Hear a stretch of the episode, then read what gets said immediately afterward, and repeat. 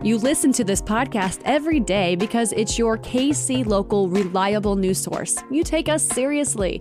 But you know, we like to get down and we want you to party with us. Join us at our annual benefit Radioactive on June 14th. NPR's All Things Considered host Ari Shapiro is the featured guest at this party, and it's gonna be bumping. You gotta be there.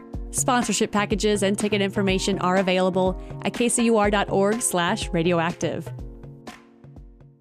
Up to Date wants to know what you're talking about with family and friends. You can text UTD to 816 601 4777 to tell us. Again, 816 601 4777.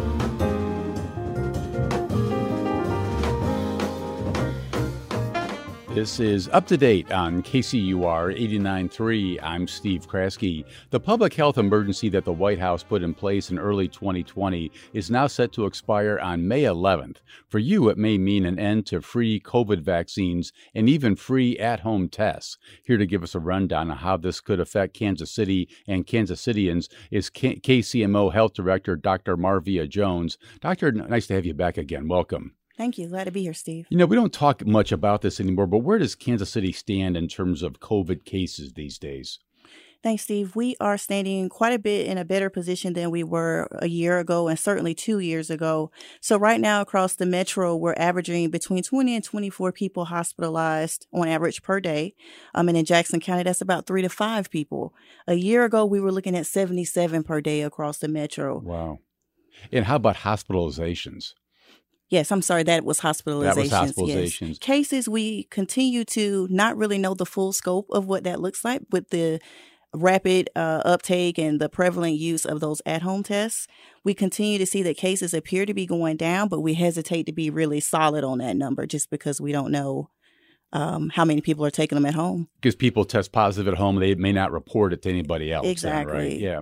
So, what are the current guidelines if you have COVID or you wind up being exposed to COVID, doctor? Right. So, if you test positive for COVID 19, we really need you to stay at home for at least five days and isolate. You want to wear a mask for 10 days after ending isolation. So, let's say you're starting to feel better um, after those five days, your symptoms are going down, you haven't had a fever in at least 24 hours, you're ready to go back.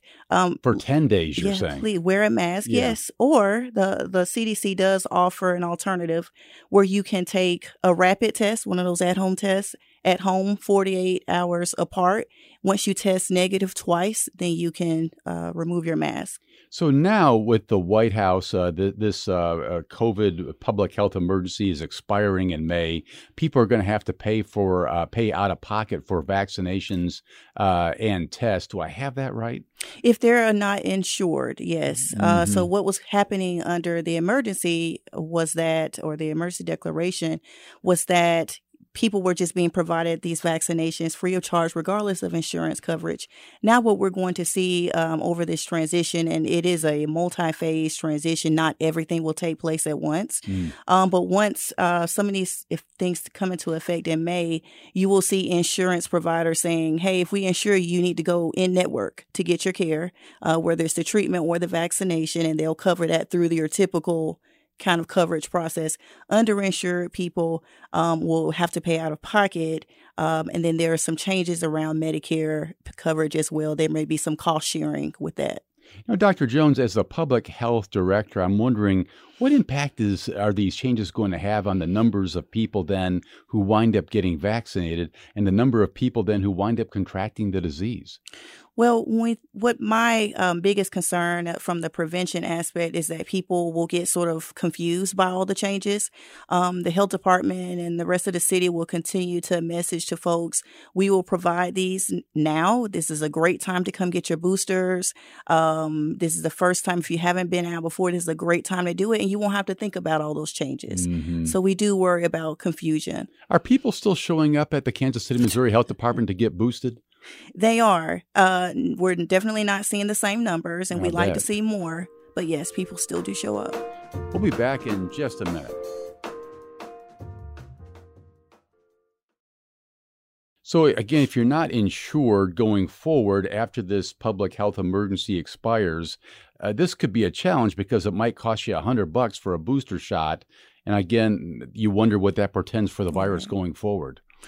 Right. Um, one of the things that really uh, kind of keeps me up at night a little is that so many people um, in that age 70 and up um, age group did not take their booster. They still have not gotten uh, their latest booster. Uh, and that's the group where we tend to see more of the hospitalizations. And mm-hmm. so our message continues to be this is a great time, come out. Um, you may have kind of been in the house before, you didn't think you needed to get a booster, or we may not have been as clear as we could have been in messaging about why the booster was important. Um, but this is a great time to come get it. We anticipate more people mingling out and about, less mask use. This is a great time to come get that.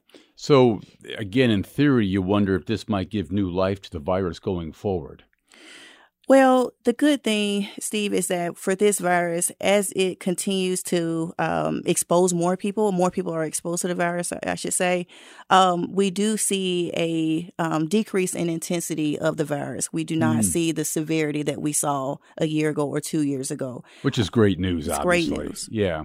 You know, I can't help but wonder, Doctor, as you look back at the last few years, what has the city learned in regards to what needs to happen to handle a pandemic like the one we just went through? Yeah, Steve, we've learned a lot just about our, gen- our general public health infrastructure. So we realized uh, that our lessons mirror those of the broader national public health infrastructure. You sure. know, we're we're right in step with what they're learning, which are um, things like the importance of better messaging risk. Certain people are at higher risk.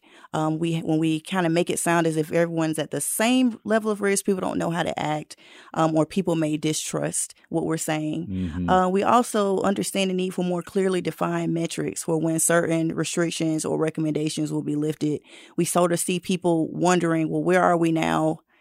Things just sort of lingered without a clear delineation and with a novel virus um, that can be expected but that's something we definitely have learned from. So messaging and getting word out to the public in a clear way is something that maybe comes out of this thing. Absolutely. As I, well I, i'm thinking there's been a lot of research going on in the public health field in terms of what we've learned about handling a future pandemic and lots of people going back and looking over what exactly happened to all of us here Absolutely. A lot of research there. This is, uh, some folks call it a hot wash or a review period where we look back and sort of critique ourselves. How did your own family weather the pandemic? Yeah, um, a lot of camping. A lot of camping. Did you actually go out and do do some of that? yes, looking for activities. Um, we try to remember green space keeps your mental health um, taken care of. Time with family. We saw a lot of people lean into family time and just exploring new ways to sort of survive the less physical aspects of the pandemic. Uh, how prepared are we for future health outbreaks, future pandemics, Dr. Jones? Well, surely we know that our weaknesses have been illuminated. Uh, this experience has shown us where we are when it comes to obviously messaging and communication, but also kind of what the baseline levels of understanding and even trust are with the public. So we we have a better sense than we did before of that for sure. Um, we realized to be ready for the next uh, health outbreak, we need additional investment in our infrastructure. And when I say that, I'm talking about people and their skills. We know that burnout has translated to people leaving the field, particularly nurses, public health staff. We're going to need to attract a fresh set of people who are excited about this new frontier. I just was going to ask you about that. We've talked on this show any number of times about the impact on the public health system. Lots of folks leaving the system out of frustration over political pressures or whatever. Have you seen any signs that the system is beginning to rebound from that? Well, one of the things that encourages me is this national number around uh, students entering public health programs. Right, right. that is exciting, and we hope they consider Kansas City. The KC Health Department is hiring.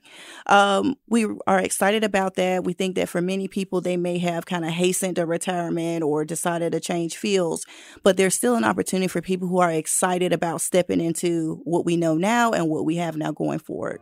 Okay. Well, that's Kansas City, Missouri Health Director Dr. Marvia Jones. Doctor, always good to have you here. Thanks for the update. Likewise. Thank you. Up to Date is produced by Zach Wilson, Reginald David, Elizabeth Ruiz, Zach Perez, and Hannah Cole. Our intern is Claudia Brancard. Our announcer and engineer is Paul Nakatura. Our theme music is composed and performed by the great Bobby Watson. I'm Steve Kraske. Thanks for listening.